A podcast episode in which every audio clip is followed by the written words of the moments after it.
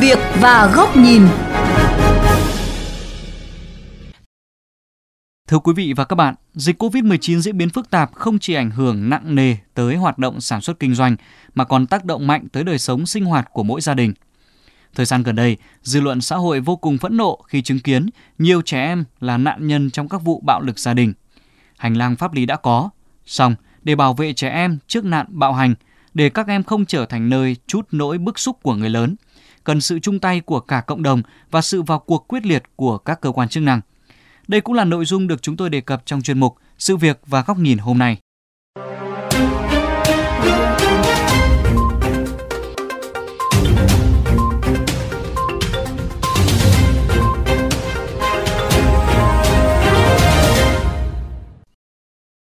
Từ đầu năm tới nay, dư luận xã hội không ít lần bức xúc khi chứng kiến nhiều trẻ em là nạn nhân trong các vụ bạo hành gia đình.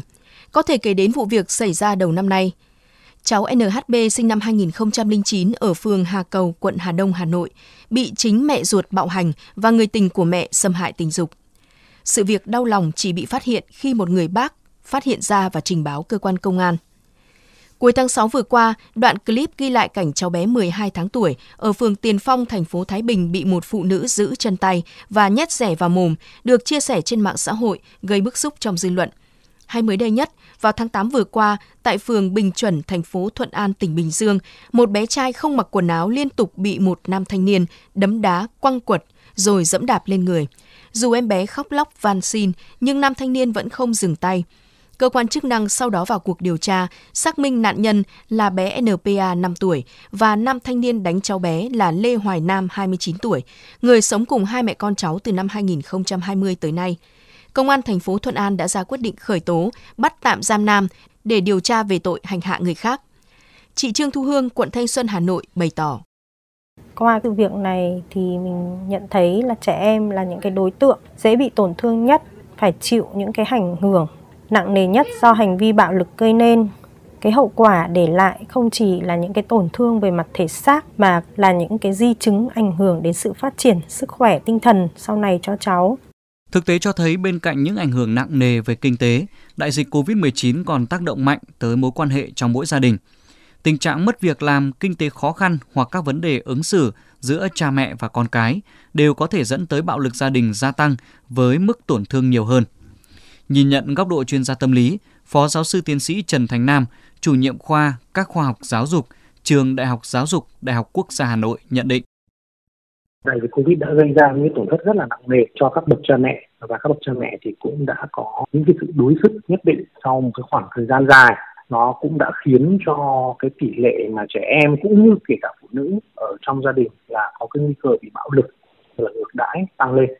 Có những cái con số báo cáo của một số cái quốc gia ấy, thì còn cho thấy rằng là những cái sự hạn chế đi lại cách ly xã hội rồi các cái biện pháp khác kèm với cả những cái áp lực kinh tế xã hội rồi cái sự cô đơn rồi thậm chí là à, những cái xung đột giữa các cái thành viên ở trong gia đình ấy, thì đã làm cho bạo lực đối với cả trẻ em tăng lên từ 30% cho đến 300%.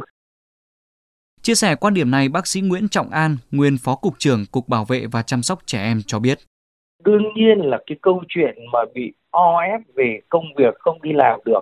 về cái chuyện luẩn quẩn ở trong gia đình không kiếm ra đồng tiền, về các cái câu chuyện suốt cả ngày nhìn thấy con cái, nó sinh ra rất nhiều các cái gọi stress. Nhưng mà với cái gia đình mà có một cái nền nếp giáo dục từ trước đến nay thì câu chuyện đấy không thể xảy ra nhưng mà những cái gia đình mà không có một cái nền nếp từ trước cho nên là nó mới xảy ra những cái hiện tượng mà lo ngại nhất vẫn là vấn đề tai nạn thương tích, vấn đề bạo lực. Còn theo luật sư Trần Tuấn Anh, giám đốc công ty luật Minh Bạch, vấn đề xâm hại, đặc biệt là bạo lực đối với trẻ em thời gian qua xảy ra khá nhiều, nhất là khi đời sống vật chất khó khăn.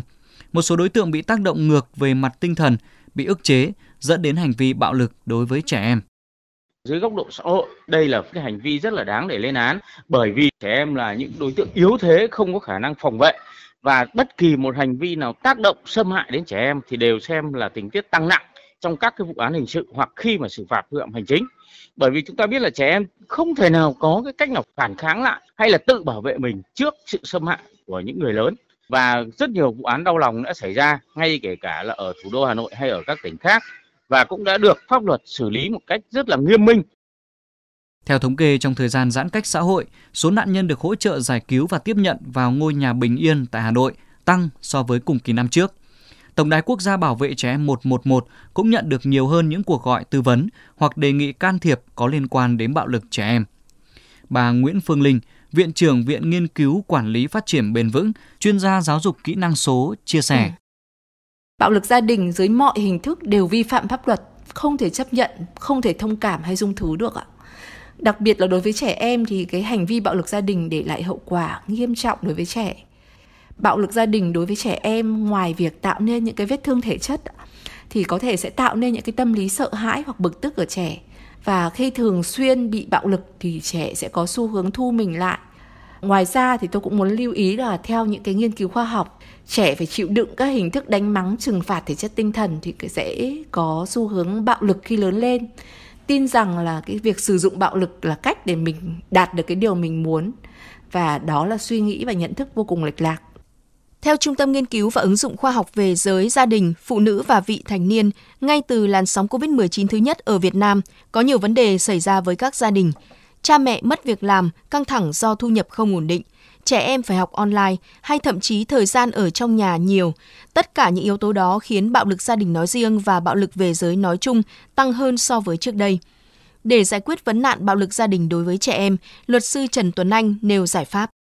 khi đang ở trong cái tình trạng xã hội, kinh tế đặc biệt khó khăn do sự kiện khách quan là dịch bệnh, thì chúng ta có những cái biện pháp cứu trợ về mặt kinh tế cho những cái gia đình đối tượng khó khăn để họ yên ổn, tránh những cái việc sang chấn trong việc tâm lý cũng như là kinh tế, dẫn đến cái việc là có những cái hành vi mà nó nằm ngoài cái tầm kiểm soát. Đấy là những biện pháp trước mắt. Còn biện pháp lâu dài hơn một chút, đấy là tạo ra công an việc làm cho họ bởi vì chúng ta nhìn nhận đa số những cái vụ bạo hành trẻ con thì lại xảy ra trong những cái gia đình mà tương đối khó khăn về mặt kinh tế. Bố mẹ người lớn, nghề nghiệp không ổn định, dẫn đến cái câu chuyện xảy ra cái tình trạng như vậy. Vậy thì chúng ta cần phải tạo công an việc làm, tăng cường tuyên truyền giải thích pháp luật, trang bị cho họ những kiến thức về mặt pháp luật.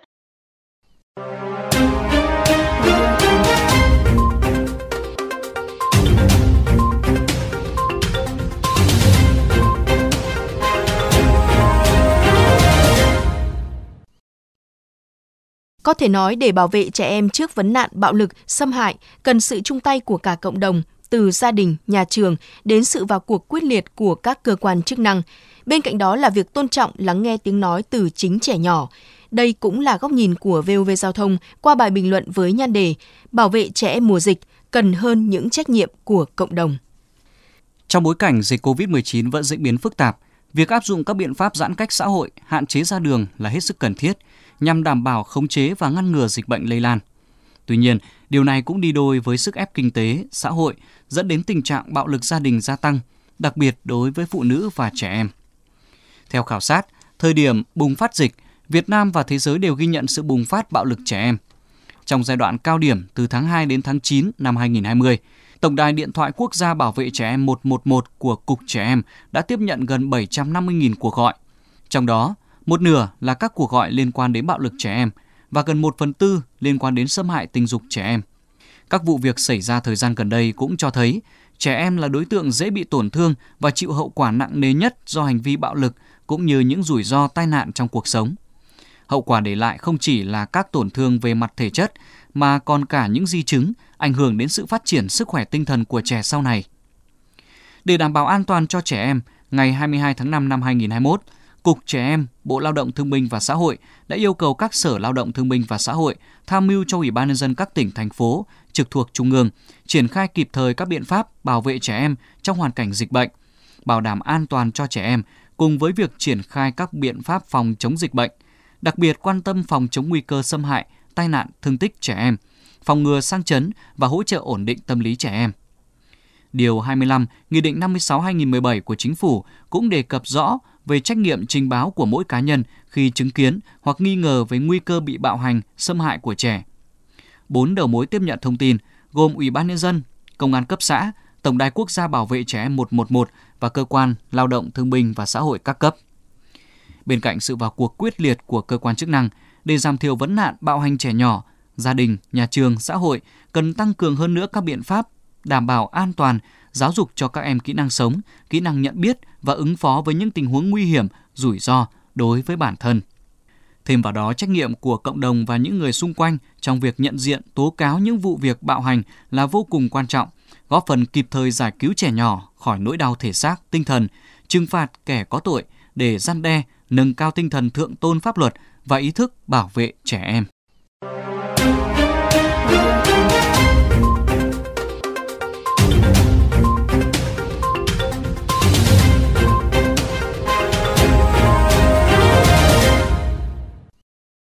Vị và các bạn thân mến, chuyên mục sự việc và góc nhìn của VOV Giao thông xin được khép lại tại đây. Cảm ơn quý thính giả đã chú ý lắng nghe.